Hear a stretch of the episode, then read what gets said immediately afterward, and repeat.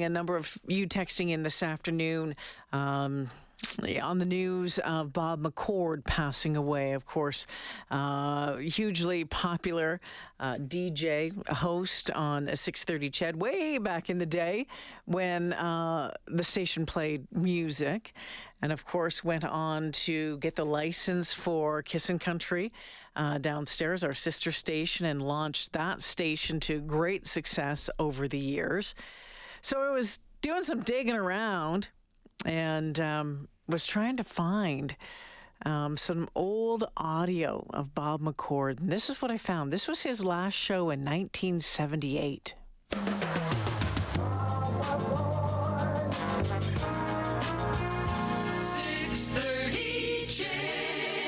Now the good news: Bob McCord is leaving CHED. And now the bad news: he's not leaving Edmonton.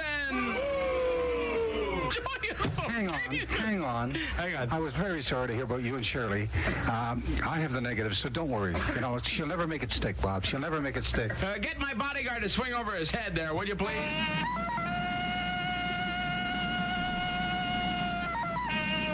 Thank you. That boy, felt so oh much boy, better. just some wild times back in the day when it came to uh, music radio, rock radio. But yeah, 1978, Bob McCord's last show, um, and uh, a lot of folks talking about and, and reminiscing on their time with with Bob McCord over the years. I know Marty Forbes had put a post up on on Twitty on Twitter.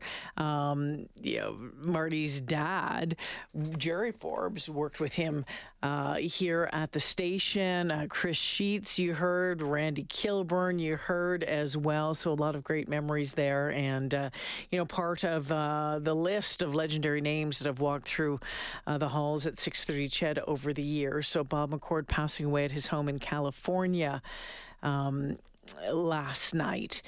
It is 510 as we take a look uh, overseas and uh, what is happening, the very latest uh, following the death of, of Queen Elizabeth. We know that. Um, Scotland is the focus right now for the first part of Britain's 10 days of national mourning following uh, her death.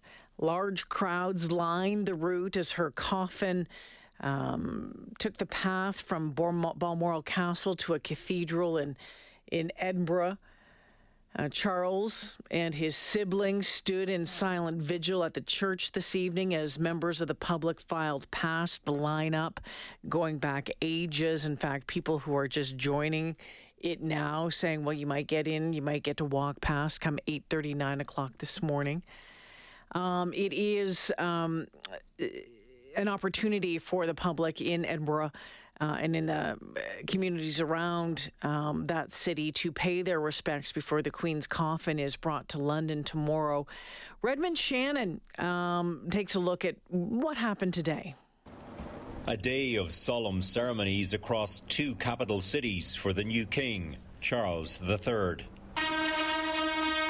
First in London, receiving the sympathies of British lawmakers from the House of Commons and the House of Lords. I cannot help but feel the weight of history which surrounds us and which reminds us of the vital parliamentary traditions to which members of both houses dedicate yourselves. Then it was a flight to Edinburgh, where the Queen's coffin had been for the past day at the Palace of Holyrood House.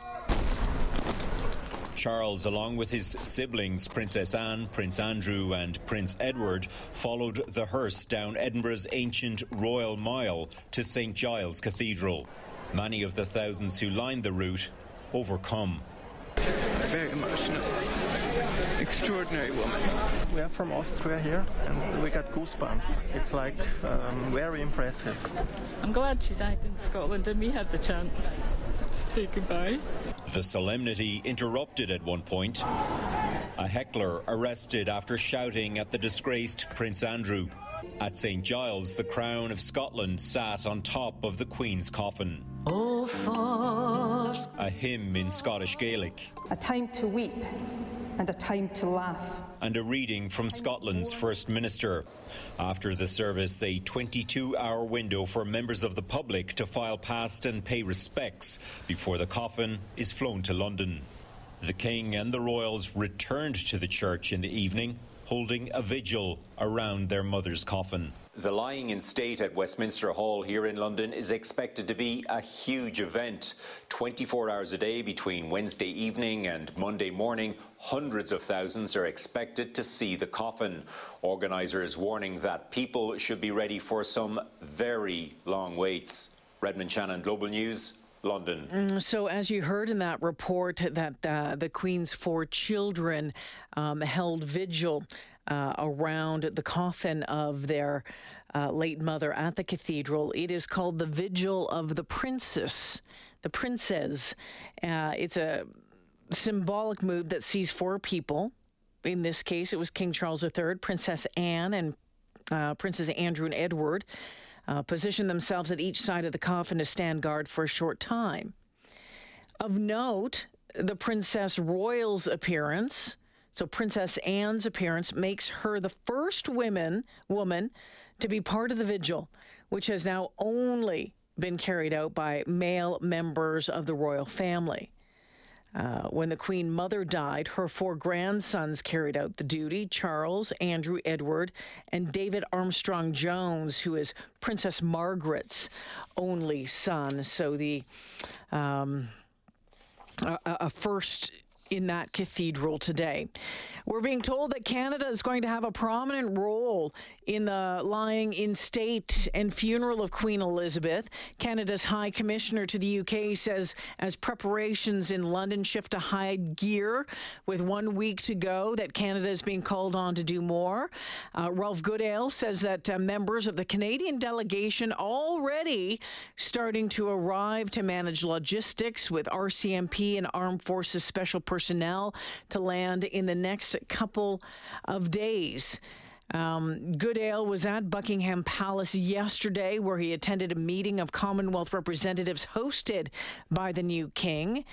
Uh, and while there, he was able to extend condolences on behalf of Canada to the new monarch and wish him best wishes in his new role as king. This was Ralph Goodale earlier today. She has been a dominant factor in the lives of so many for so long, and now she's gone. And you have to come to terms with that, and it uh, it constitutes uh, enormous change. So, once again, the Queen's coffin is going to be taken uh, by hearse to Edinburgh Airport tomorrow, then flown uh, by the Royal Air Force to London and taken to Buckingham Palace. The King and Camilla uh, will visit Northern Ireland. They're going to meet politicians and faith leaders. They'll attend a, a remembrance service there. Then on Wednesday, the Queen's oak coffin is transported from Buckingham Palace to Parliament on a gun carriage. Once again, you will see the King and the royals walking behind. It will be placed in Parliament's uh, medieval Westminster Hall. There'll be a short service there. Then the Queen will lie in state for four days until the morning of her funeral. Members of the public are going to be able to pay their respects, and troops will keep a round the clock vigil. Uh, Monday, Monday, the Queen's coffin will be taken from Westminster Hall to Westminster Abbey for a state funeral that's uh, scheduled to start at 11 a.m. British time. Leaders and dignitaries from around the world expected to attend, and that funeral will mark the end of 10 days of national mourning. And that day will be a public holiday across the UK. So that's what you can expect over the next few days.